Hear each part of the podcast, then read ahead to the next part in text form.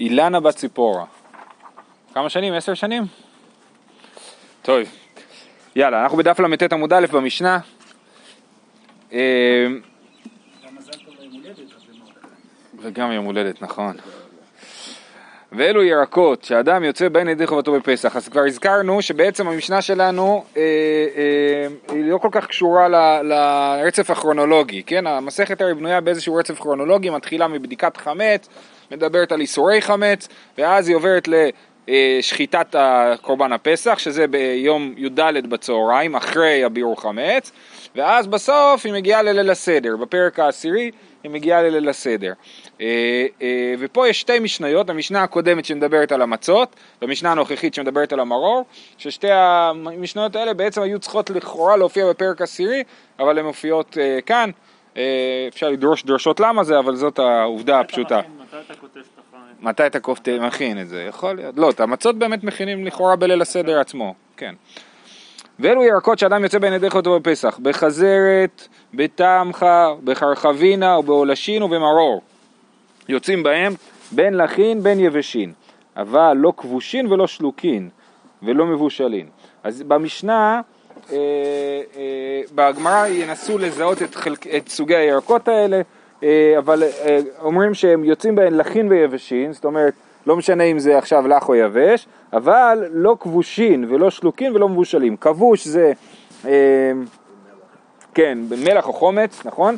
אה, שלוק ומבושל, אז יש מחלוקת, מבושל בעיקרון זה מבושל, ושלוק יש כאלה שחושבים שזה פחות מבושל ממבושל, וש... וכאלה שחושבים ששלוק זה יותר מבושל ממבושל, זה מבושל לחלוטין.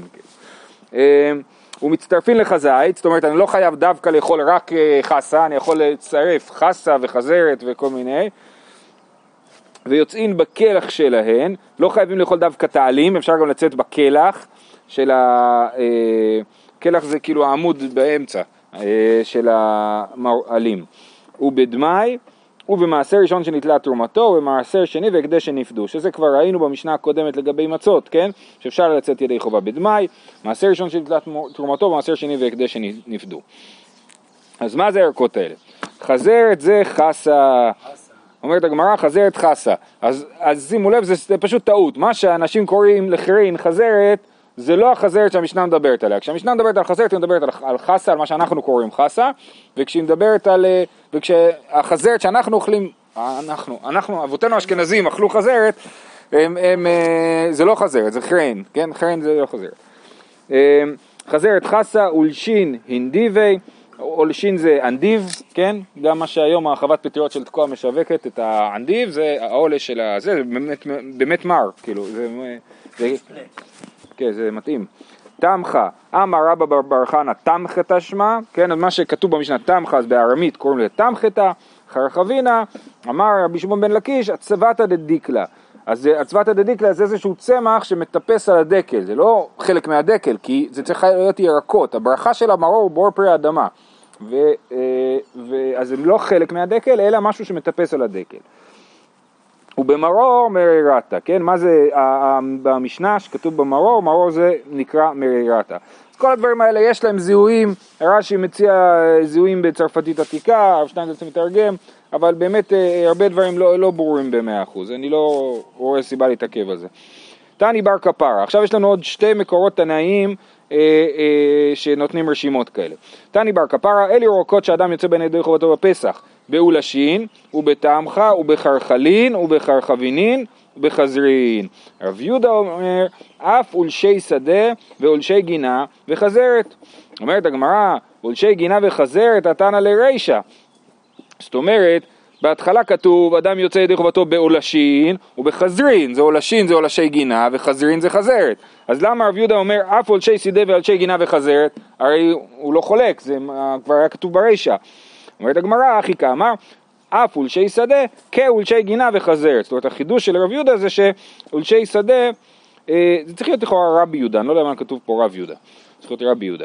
אה, אה, רבי יהודה התנא, כן, רב יהודה זה רב יהודה המורה, תלמיד של הרב ושמואל, רבי יהודה זה רבי יהודה התנא. אז, אז הוא התכוון להגיד שהדין של אולשי שדה הוא כמו אולשי גינה וחזרת, הוא לא התכוון להגיד שגם אולשי גינה וחזרת, כי זה אנחנו כבר יודעים.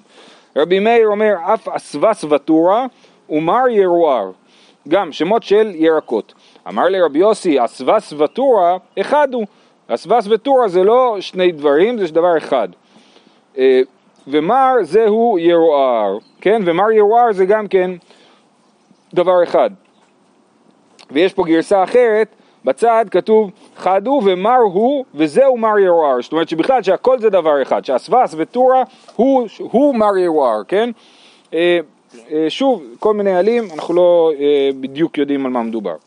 תנא דבי שמואל, עוד מקור תנאי, אלו ירקות שאדם יוצא בהן ידי חוטו בפסח, בחזרת, בעודשין, בתמחה, בחרחבינין, בחרגינין ובארדופנין. ארדופנין זה לא ארדוף אה, רעיל, אני חושב. בהמשך אנחנו נגיע לארדוף. אה, רב יהודה אומר אף חזרת יולין וחזרת גלין. עוד שני סוגים של חזרת, חזרת יולין וחזרת גלין, כיוצא בהן, רבי הילה אומר משום רבי אליעזר, ולמדנו את זה במסכת עירובין, משום רבי אליעזר אף הקרבלין, חזרתי על כל תלמידיו וביקשתי לי חבר ולא מצאתי. כן, אז רבי, אז אה, רבי הילה, במשנה במסכת עירובין אומר שלושה דברים שהוא שמע בשם רבי אליעזר. אה, אחד זה היה קשור לזה שאפשר להקיף יותר מביצתיים אה, אפילו שלא לשם דירה, ועוד, וגם על זה שיוצאים באקרבלין בפסח, בעשב שנקרא אקרבלין, אולי הוא דומה לעקרב או משהו. אז, אה, והוא אומר לו, חזרתי על כל תלמידיו וביקשתי חבר ולא מצאתי. ככה הסתיימה המשנה במסכת עירובין, אבל פה יש תוספת. וכשבאתי לפני רבי אליעזר בן, בן יעקב, הודה לי דבריי. כן, אז דווקא בסוף כן מצאתי מישהו שמסכים. כן, רבי אליעזר בן יעקב, שהוא לא סתם תנא, זה תנא שהלכה כמותו, משנתו קו ונקי, אה, אה, אז חיזוק טוב לדברים. דווקא בעירובין התחושה הייתה שהוא נשאר בלי, בלי חיזוק, ופה אנחנו רואים שהוא כן קיבל. רבי יהודה אומר, כל שיש לו שרף, כן? כשחותכים, אתם מכירים שחותכים עלים אז יוצא מין אה, חלב לבן כזה, כן? אז זה, כל שיש לו שרף הוא טוב להיות מרור. אה, ורבי יוחנן בן ברוקה אמר כל שפניו מחשיפים שהצבע שלו הוא ירוק בהיר, כן? אה, הפנים שלו, זה נקרא שהפנים שלו מחשיפים. אחרים אומרים כל ירק מר יש לו שרף ופניו מחשיפים. אמר רבי יוחנן מדברי כולן נלמד ירק מר יש לו שרף ופניו מחשיפים. אמר אבונה הלכה כאחרים, כן באמת שאפשר להשתמש בכל ירק מר שיש לו, ואיך אני אדע שהוא ירק מר? כי אני אראה שיש לו שרף ופניו מחשיפים, אז אני אדע שהוא ירק מר, ואין באמת הגבלה על מרור שזה יהיה מין מס, מסוים. עוד מעט נשאל איך אנחנו יודעים את זה, ש, שזה סתם כל מרור. מי אמר שזה לא איזשהו סוג אחד של עלים בלבד? אמר אבונה, הלכה כאחרים אמרנו, רבינה אשכחי לרבחה ברי דרבה דאבה מהדר המרירתה. רבונה ברי דרבה חיפש דווקא צמח שנקרא מרירתה, שזה לכאורה במשנה האחרון, נכון? מה שנקרא מרור במשנה. אז אה, אה, דווקא את זה הוא חיפש. אמר לי, מהי דעתך דמרירין תפי, למה אתה מעדיף את המרירתה? אתה חושב שזה מר, מר יותר ולכן זה יותר טוב להיות מרור? והחזרת נען. הראשון ששנינו במשנה זה חזרת. ותנא דבי שמואל, חזרת גם התנא דבי שמואל הראשון שהוא שנה, כמו שראינו מקודם, זה חזרת, זה היה הראשון בסדר שלו. ואמר רבי יושעיה מצווה בחזרת, ואמר רב, רבא מאי חזרת חסה, מאי חסה, למה קוראים לחזרת חסה? למה קוראים לחסה חסה? דחס היא לבן, ככה שגם כשאנחנו אוכלים את המרור, אנחנו זוכרים שהקדוש ברוך הוא ריחם עלינו, כן, רחמנא היא לבן, לכן קוראים לזה חסה. ולכן זה יותר טוב להשתמש בזה, כי מזכיר לנו גם את הרחמים, ולא רק את המרירות. ואמר רבי שמואל בר נחמני, אמר רבי יונתן, למה נמשלו מצרים כמרור, לומר לך, מה מרור זה שתחילתו רך וסופו קשה, אף מצרים תחילתן רכה וסופן קשה. Okay? זה מה שאנחנו אומרים שהביאו אותנו בפרך, נכון? שבפרך זה פרח, שזה התחיל טוב, התחיל כאילו, כאילו הם נחמדים, או רש"י אומר שבהתחלה שילמו על זה משכורת. אה, ובסוף סופו קשה ואנחנו יודעים את הסוף, נכון? אה, אבל מה זה אומר שמרור סופו קשה? הכוונה היא שהקלח שלו מתקשה. מי, ש, מי שנתן, מי שגידל פעם חסה בגינה אה, נתן לזה לגדול עד הסוף ולא כתב את זה קודם, הוא אומר שבאמצע נוצר גבעול קשה שממנו יוצאים הפרחים כאילו והזרעים לחסה הבאה אז זה הכוונה שסופו אה, קשה. בקיצור אמר, אמר לי הדרבי, כן, אז אה, רבינה מצא את הבן של רבא, את רבא חברי דרבא שהוא מחפש מרירתה, שואל אותו למה אתה מחפש את זה, אתה לא יודע שחזרת זה יותר טוב, כי חזרת זה חסה, וחזרת שנוי ראשון במשנה, סימן שהוא הכי טוב. אז הוא אומר לו באמת אני חוזר בי, מעכשיו אני אשתדל לאכול דווקא חסה למרור. אז למרות שאמרנו שבעצם כל ירק מר הוא טוב, ב- ב- בסוף הסוגיה הקודמת, נכון? שהלכה כאחרים, מצד אחד. מצד שני יש עדיפות, ויש עדיפות לחסה אה, אה, בגלל היתרונות שלה בתור, אה, אמרנו א' שחסה רחמנה היא לבן, וב' שזה תחילתו קשה, אה, רך וסופו קשה כמו המצרים. אמר לרב רחומי לאביי, ממאי דהי מרור מן ירקו, אימה מרירתא דחופיה. בכלל, הרי מה כתוב בתורה? כתוב על מצות מרורים יאכלו, לא כתוב שברכתו בור פרי אדמה, נכון? אז מאיפה אתה יודע שמרור זה דווקא אלים? אולי הכוונה היא למשהו, איזה חלק מר של הדג, כן? מרירתא דחופיה, רש"י מסביר שזה חלק אה, אה, אה, מהדג. לא, פופרץ זה משהו אחר, פופרץ זה, זה אלים שם, שנייה, רגע. אה, מיירתא דקופיה, מרה של דג ששמו כן, בסדר? אז, אה, אז הוא אומר לו, מה התשובה? דומיה דמצה, כן, על מועצות ומרורים יאכלו, אז המרור צריך להיות דומה למצה, גם ראינו את ההקבלה הזאת בסוגיות הקודמות, בכיוון ההפוך, כאילו למדנו ממרור למצה, עכשיו אנחנו לומדים ממצה למרור.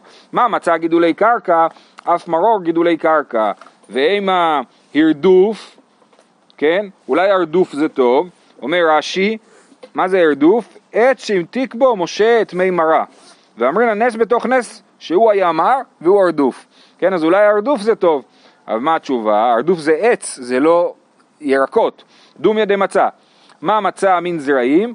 אף מרור אה, מן זרעים, ואימה הרזיפו, שזה רש"י אומר מין זרע ושם מוות לבהמה הוא, ממש אה, קשה, דומיה דמצה, מה מצה שניקחת בכסף מעשר? אף מרור שניקח בכסף מעשר, והרזיפו הזה הוא בכלל לא אוכל, כן? אפשר לאכול אותו, אבל הוא לא אוכל, אי אפשר, מה ההגדרה שלו כאוכל?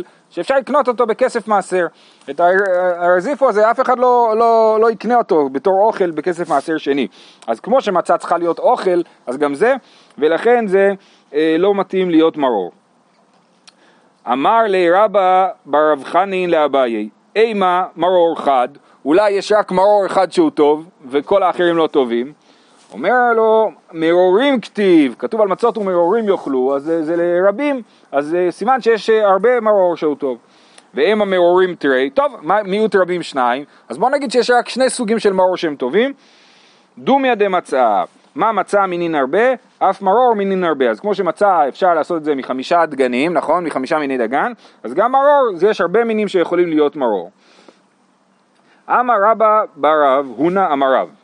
ירקות שאמרו חכמים שאדם יוצא בהן ידי חובתו בפסח, כולן נזרעים בערוגה אחת, כן? אז משמע בהתחלה, שהוא אומר אין כלאיים. בכל הירקות שאדם יוצא בהן ידי חובתו לפסח, בין חסה וחריין וכל הירקות האלה שיש פה במשנת, אה, עולשין וחזרת, כל הדברים האלה, אפשר לזרוע אותם ביחד בערוגה אחת. מה ההווה מן זה רק פירות וירקות, לא, לא, לא. זה רק גפן ו... איסור אה, כלאיים זה כל שני סוגים של זרעים, לזרוע ביחד זרעים. אם זה מדאורייתא או מדרבנן זה שאלה, אבל, אבל זה מחלוקת כאילו, אבל, אבל אה, בכל אופן, משמע פה שאין אין איסור בסוגי הזרעים האלה ספציפית, כן? ש, אה, למימר דלית באו משום כלאיים? מה תברא? אבל זו משנה מפורשת במסכת כלאיים, אפילו, אה, כן, משנה ב' במסכת כלאיים. חזרת וחזרת גלין, אולשין ואולשי שדה, קרשין וקרשי שדה, כוסבר וכוסבר שדה, חרדל וחרדל מצרי דלת המצרית והרמוצה, עיניים כלאיים זה בזה. עכשיו שימו לב, הכל פה בזוגות, חזרת וחזרת גלין, אולשין ואולשי שדה, קרשין וקרשי שדה, כוסבר וכוסבר שדה, חרדל וחרדל מצרית, דלת מצרית ורמוצה, זאת אומרת, כן? אז זה גם סוג של דלת, אז הכל פה בזוגות. אז אומרת הגמרא, חזרת וחזרת גלין אין, אין חזר, אין, חזרת ואולשין לא. זה הכל בזוגות, זאת אומרת, לא כתוב לך שכל מה שמופיע במשנה הוא אה, לא כלאיים זה בזה, אלא רק אומרים לך חזרת וחזרת גלין הם לא כלאיים זה בזה, אולשין ואולשי שדה הם לא כלאיים זה בזה. אז סימן שחזרת ואולשין שמופיעים פה במפורש במשנה בכלאיים, הם כן כלאיים זה בזה. אז איך אתה אומר שמותר לזרוע אותם בערוגה אחת? אה, וכי תמקולו בהדדי קטני להו, האם אם תסביר שהכוונה היא שכל המשנה היא שמותר לזרוע את כל הדברים שבמשנה ביחד, והאמר רב זוגות זוגות קטני, כן, במפורש הרב אמר שזוגות זוגות קטני ושככה צריך להבין את המשנה. אז מאיפה הבאת את הרעיון שאפשר לזרוע ביחד חזרת ועולשין? מהמשנה, ב- ב- פה מדובר על חזרת ועל עולשין, ואתה אומר שמותר לזרוע הכל ביחד. במשנה במסכת כלאיים, ששם באמת אומרים את זה, ברור שאסור לזרוע אותם ביחד. תשובה, מהי נזרעין דאמריו? זה לא ברור, מה, אפשר לקרוא את זה כך וכך. את המשנה בכלאיים. כן. נכון, אבל הרב הסביר את המשנה. כן, הרב אמר שהמשנה היא זוגות זוגות קטני. זה היה רבא, לא. רבא אמר, סליחה, רגע, רגע, בוא נראה. אתה צודק, אתה צודק. רב אמר ירקות שאמרו חכמים שאדם- יוצא בהם לחודו פסח כולם נזהרים בערוגה אחת, ורב בעצמו אמר שזוגות זוגות קטני, אז הוא לא יכול לסתור את עצמו. מהי נזרעין דאמר רב? נזרעין כהלכתן. מה הוא התכוון להגיד? שמותר לזרוע אותם כהלכתם. כהלכתן תנינא, ערוגה שהיא עושה שישה על שישה טפחים, זורעים בתוכה חמישה זרעונים, ארבעה על ארבע רוחות הערוגה, ואחת באמצע. כשאדם רוצה לזרוע ערוגה, אז הוא יכול, יכול, הוא לא צריך, הוא יכול, הצפיפות המקסימלית שהוא יכול לזרוע אותה, זה ערוגה שהיא שישה על שישה טפחים, שזה בערך חצי מטר על חצי מטר, ויכול לזרוע חמישה מיני זרעונים, המקסימום. איך הוא יזרע חמישה מיני זרעונים? בארבע ארוחות הערוגה, כל, כל צד יהיה, בשתיים יש ציור מי שרוצה, אה, למדנו את זה גם במסכת אה, שבת, את המשנה הזאת, אה, בכל צד מין אחד ובאמצע עוד מין, כן? עכשיו יש פה מחלוקות גדולות בין המפרש, מפרשי המשנה, מה, זה- איך זה בדיוק נראה הדבר הזה, זאת אומרת, האם זה אחד מכל מין, או באמת אני יכול למלות צדדים שלמים, אה, אבל בעיקרון, העיקרון ההלכתי ש, שלומדים מזה לפי רוב הפוסקים, לא לפי רש"י, אבל לפי רוב הפוסקים, שמותר לזרוע זרעים במרחק של טפח וחצי אחד מהשני, כן? ככה אה, מקובל, רש"י אה, לומד שצריך מרחק של שלושה טפחים, אבל רוב הפוסקים הסבירו שצריך מרחק של טפח וחצי בין זרע לזרע, וככה אפשר לדחוף בערוגה חמישה מינים. יותר מזה, גם אם תעשה מרחק של טפח וחצי, אבל תזרע יותר מיני, מינים בערוגה, זה גם אסור, כי זה נראה מעורבב מדי, כן? אז המקסימום הוא חמישה מינים בערוגה של שישה עד שישה טפחים. בכל אופן, אני חוזר אלינו. ברור שמותר, כתוב במשנה שמותר לעשות בערוגה חמישה מינים, אז מה החידוש? שהמינים שיוצאים בהם ידי חובה בפסח, גם אפשר לזרוע אותם ככה, זה כתוב. אה, מהו דתימה אנא מילי בזרעין, אבל בירקות לא. כמשמע לן שלא. היית חושב שמה שכתוב במשנה שמותר לזרוע בערוגה זה דווקא זרעים, אבל ירקות לא. מה ההבדל בין זרעים לירקות? זרעים תחשבו שזה דגן, נגיד כל הדגנים זה זרעים, וקטניות זה זרעים, כן? וירקות זה מה שנקרא ירקות עלים היום, כן? איפה בדיוק נמצא המלפפון והעגבנייה? איפשהו באמצע, כן? זה לא, לא ברור לי באיזה משפחה זה נמצא, בהגדרה הלכתית, האם זה שייך לזרעים או לירקות. אבל כשזורעים כולם זרעים. נכון, נכון, ועדיין יש משהו שנקרא מין זרעים ומין ירקות, כן? הרמב"ם בתחילת הלכות כלאיים ממש מסביר, כאילו, אתה, יש זרעים, זרעי, זרעי גינה וירקות, ככה אה, מוגדר, כן?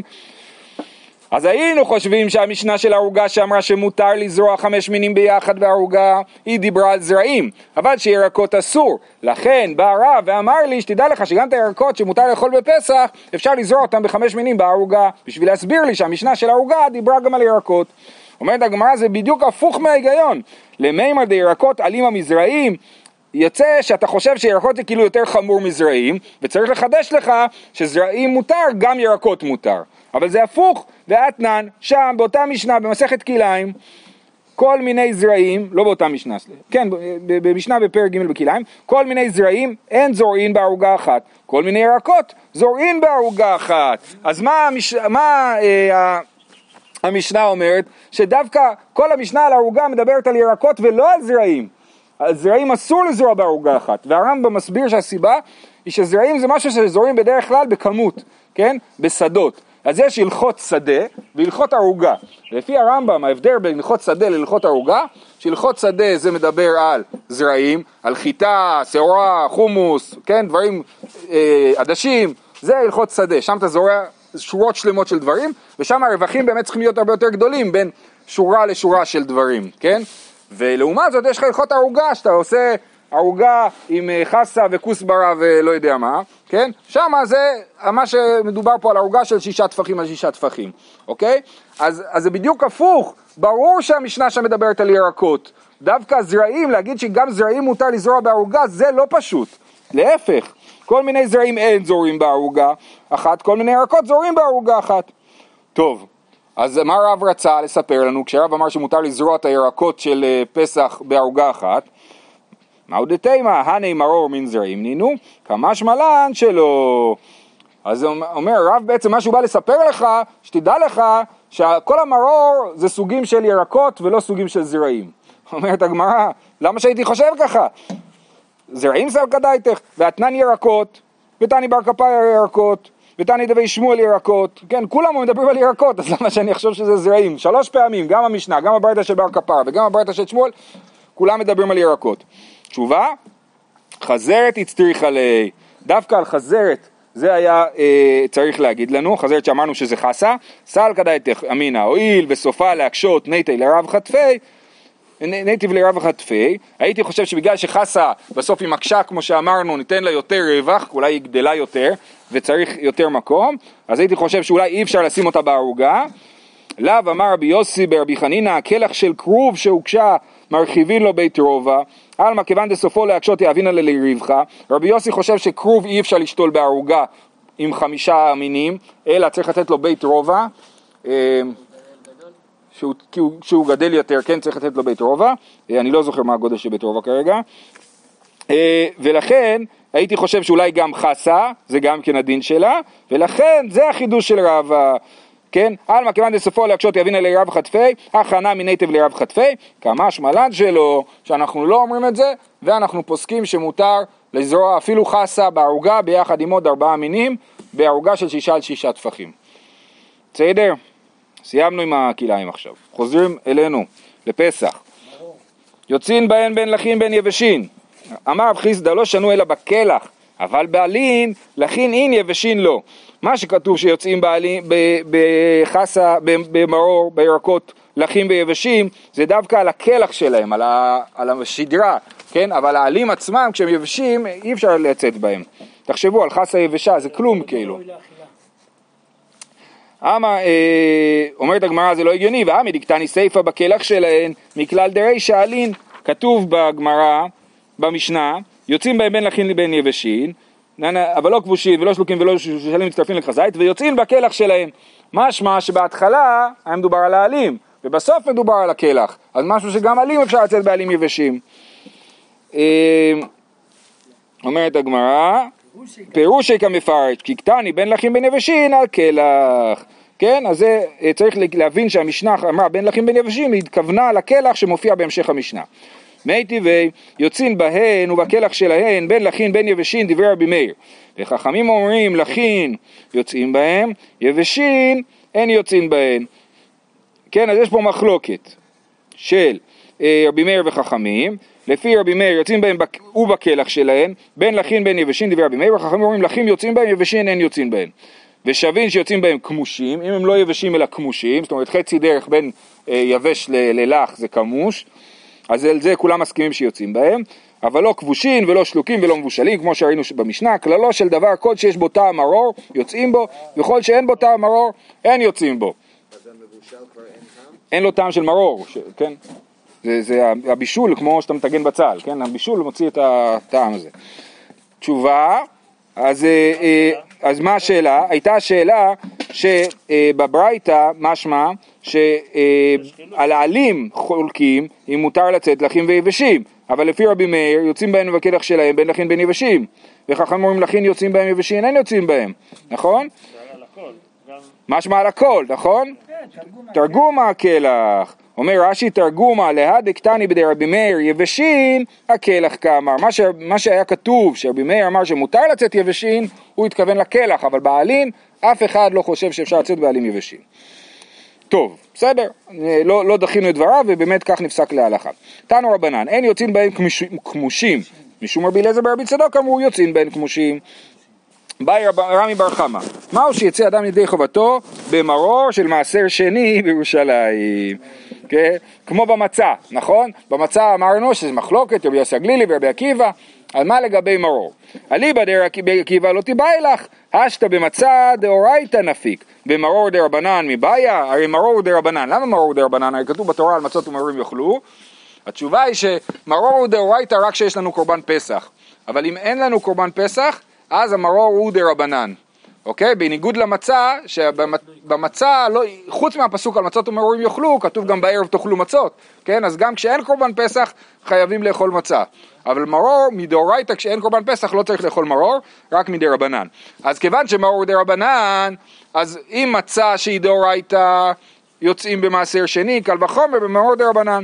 השאלה היא דווקא לרבי יוסי הגלילי, שרבי יוסי הגלילי אמר שלא יוצאים במצע של מעשר שני, כי כתוב לחם עוני וצריך להיות שהוא נאכל באנינות, ומעשר שני לא נאכל באנינות.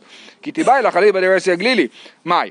במצע דאורייתא הוא דלא נפיק, אבל מאור דרבנן נפיק, או דילמה כל דתקינו רבנן כן דאורייתא תקון, או שנגיד שכל מה שחכמים מתקנים, מתקנים אותו כעין התורה. אז אם לפי רבי יוסי הגלילי, על פי התורה אי אפשר לצאת ידי חובה במצע של מעשר שני, אז גם אי אפשר לצאת ידי חובה במאור של מעשר שני מדי רבנן. אמר רבא מסתברא מצה ומרור. רבא אומר, מסתבר שמצה ומרור יש להם את אותו דין.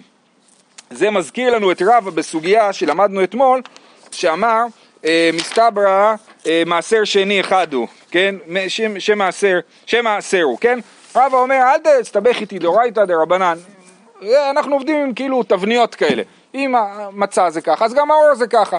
כמו שראינו אתמול, לגבי אמרנו חלה, לקוח, בכסף מעשר שני, אם אפשר לצאת בזה ידי חובה בפסח, אמר רבא שם מעשר אחד, אם אפשר לצאת במעשר שני, אז אפשר לצאת במעשר שני.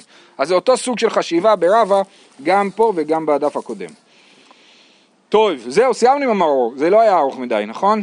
יש עוד קצת מרור בפרק אה, עשירי בערבי פסחים, גם שם ידברו על הלכות מרור קצת, אבל פה זה מה שיש לנו. אומרת המשנה, אין שורים את המורסן לתרנגולין, אבל חולטין. כשטוחנים את ה... לא כשטוחנים, כש... אה, לפני הטחינה כבר, אה, אפשר להפריד את החיטה למורסן. המורסן זה כנראה סוג, סוג של קליפות של החיטה, שמביאים את זה בעיקרון לתרנגולים, לא אוכלים את זה. אה, אין שורים את המורסן לתרנגולים, אז בפסח אני רוצה להביא לתרנגולים שלי לאכול מורסן, אז עושים את זה, כנראה ששורים להם את זה בשביל שיהיה להם יותר נוח לאכול את זה, אסור בפסח, כי זה יחמיץ, כן? יכול להחמיץ, ולכן אין שורים את המורסן לתרנגולין, אבל חולטין. אם אתה רוצה אה, לאכול את המורסן הזה בלי שהוא יחמיץ, ולהביא לתרנגול מורסן בלי שהוא יחמיץ, מה תעשה? תבשל אותו. אם תבשל אותו הוא לא יחמיץ, כי ברגע שהקמח או החיטה נשרפת, היא לא מחמיצה. כן? היא, כל התהליכים הביולוגיים ש... או הכימיים שיכולים לקרות בה נהרסים ברגע שאתה אופה או שורף. ולכן גם מצה, שהיא מצה אפויה כבר, היא לא יכולה להחמיץ, חוץ למאן דאמר שחוששים לגברוכט, כן? אבל גם אלה שחוששים לגברוכט, מה הם חוששים? שיש איזה כיס של קמח שלא נאפק כמו שצריך, וזה יחמיץ, כן? אבל מצה... הוא גם היה בתנור. נכון. אתה חושב שאולי הוא, כאילו, תחשוב על מצות אבות. לא, לא. לא, לא, לא. תחשוב על מצות אבות, כן? שבתוך המצה יש לך איזה קמח כאילו שנשמר. אני מבין, אבל זה בסוף היה בכמה מעלות, כאילו, הרבה... כמה אין מעלות. מקשים על הגיברות. אין הקשה על הגיבור. זה אמרנו, שזה למעלה מטעם ודעת. זה רבי מקוצק אמר. כן, כן, אתה כופר בזה, אבל... בכל אופן, לענייננו, אז אנחנו, אני רק רציתי להגיד למה, למה מותר להשתמש במורסן חלוט. אתה תיקח את המורסן, תזרוק אותו לתוך מים רותחים, הוא לא יוכל להחמיץ יותר. ולכן אה, אפשר לחלוט את המורסן לתרנגולים. האישה לא תשרה את המורסן שתוליך בידה למרחץ, הם ישתמשו בזה, גם היום נהוג לשים את זה בתוך סבונים, אה, כל מיני שיבולת שועל כזה, כן? שזה אה, אה, יעשה פילינג, אני יודע, אז... אה, אה, אז האישה לא תשרה את המורסן שתוליך בידה למרחץ, אבל שפה היא בבשרה יבש, כן? היא יכולה לשפשף את הבשר שלה היבש עם המורסן, כשרש"י אומר, אה, אה, אף על פי שמים טופחים על בשרה, זאת אומרת אם זה יבש לא צריך להגיד שמותר, אלא היא התקלחה, עכשיו היא משפשפת את זה, זה מותר, כן? מה שאסור זה לשרות את המורסן בשביל להשתמש בו אה, לניקיון. לא ילעוס אדם חיטין ויניח על מכתו מפני שאין מחמיצות, כן? אם אתה לועס את החיטים, אה, אה, אתה רוצה להשתמש בזה בתור תרופה, זה גם אסור כי הם יכולים להחמיץ אחרי שאתה לועס את זה. אה, אומרת הגמרא, תנו רבנן אלו דברים שאין באים לידי חימוץ, האפוי והמבושל וחלוט שחלתו ברותחין, כן, כמו שאמרתי, כל הדברים האלה לא יכולים להגיע לחימוץ. אפוי, מבושל, חלוט שחלתו ברותחין. אומרת הגמרא מבושל, עד מבשלי מחמה, אני שם את זה בתוך מים ומתחיל להרתיח את המים, עד שאתה תסיים לבשל, ועד ש, עד שזה יגיע לרתיחה, זה כבר יחמיץ קודם, כן? אמר רב פאפא, זה אל תקרא האפוי והמבושל, אלא האפוי שבשלו. והנה ההוכחה שאין לאיסור גברוכץ מקור מהגמרא. אם אתה לוקח מצה, אופה אותה, או קמח אפילו, ואופה אותו, אז אין, אז אפוי שבשלו מותר, אה, זה לא יכול להחמיץ, אוקיי? תניא רבי יוסי ברבי יהודה אומר, "כן- קמח שנפל לתוכו דלף, אפילו כל היום כולו, אינו בא לידי חימוץ. קמח שעומד מתחת לטפטוף, זה יכול לקרות לך, יש לך קמח במחסן, מטפטף לך מים על הקמח, ואתה לא יודע בחורף, כן? אתה בא לפני פסח להכין מצות, אתה קולט שהקמח שלך טפטף עליו מים. אז הוא לא בא לידי חימוץ, למה? אמר רב פאפא והוא דאביד טיף לידי טיף. זה דווקא כשזה טפטוף מתמיד, כן? הטפטוף כל פעם שנופל עוד טיפה עוד טיפה זה לא נותן לזה להחמיץ. זה כמו שלשים. כשלשים בצק הוא לא יכול להחמיץ. גם אם תלוש אותו חצי שעה, כל מה שאומרים 18 דקות זה בוא נגיד לא מדויק, כן? כל עוד אתה לש את הבצק אתה יכול לעשות את זה חצי שעה, שעה, רק שתמה אתה צריך באמת להקפיד ללוש את זה כל הזמן ולא להפסיק לרגע. אותו דבר עם הטפטוף הזה, אם הטפטוף ממשיך כל הזמן, אז הוא לא מחמיץ, הבצק לא, הקמח לא מחמיץ. אה, זהו, נעצור פה. כולם יום טוב. יש לנו מניין פה?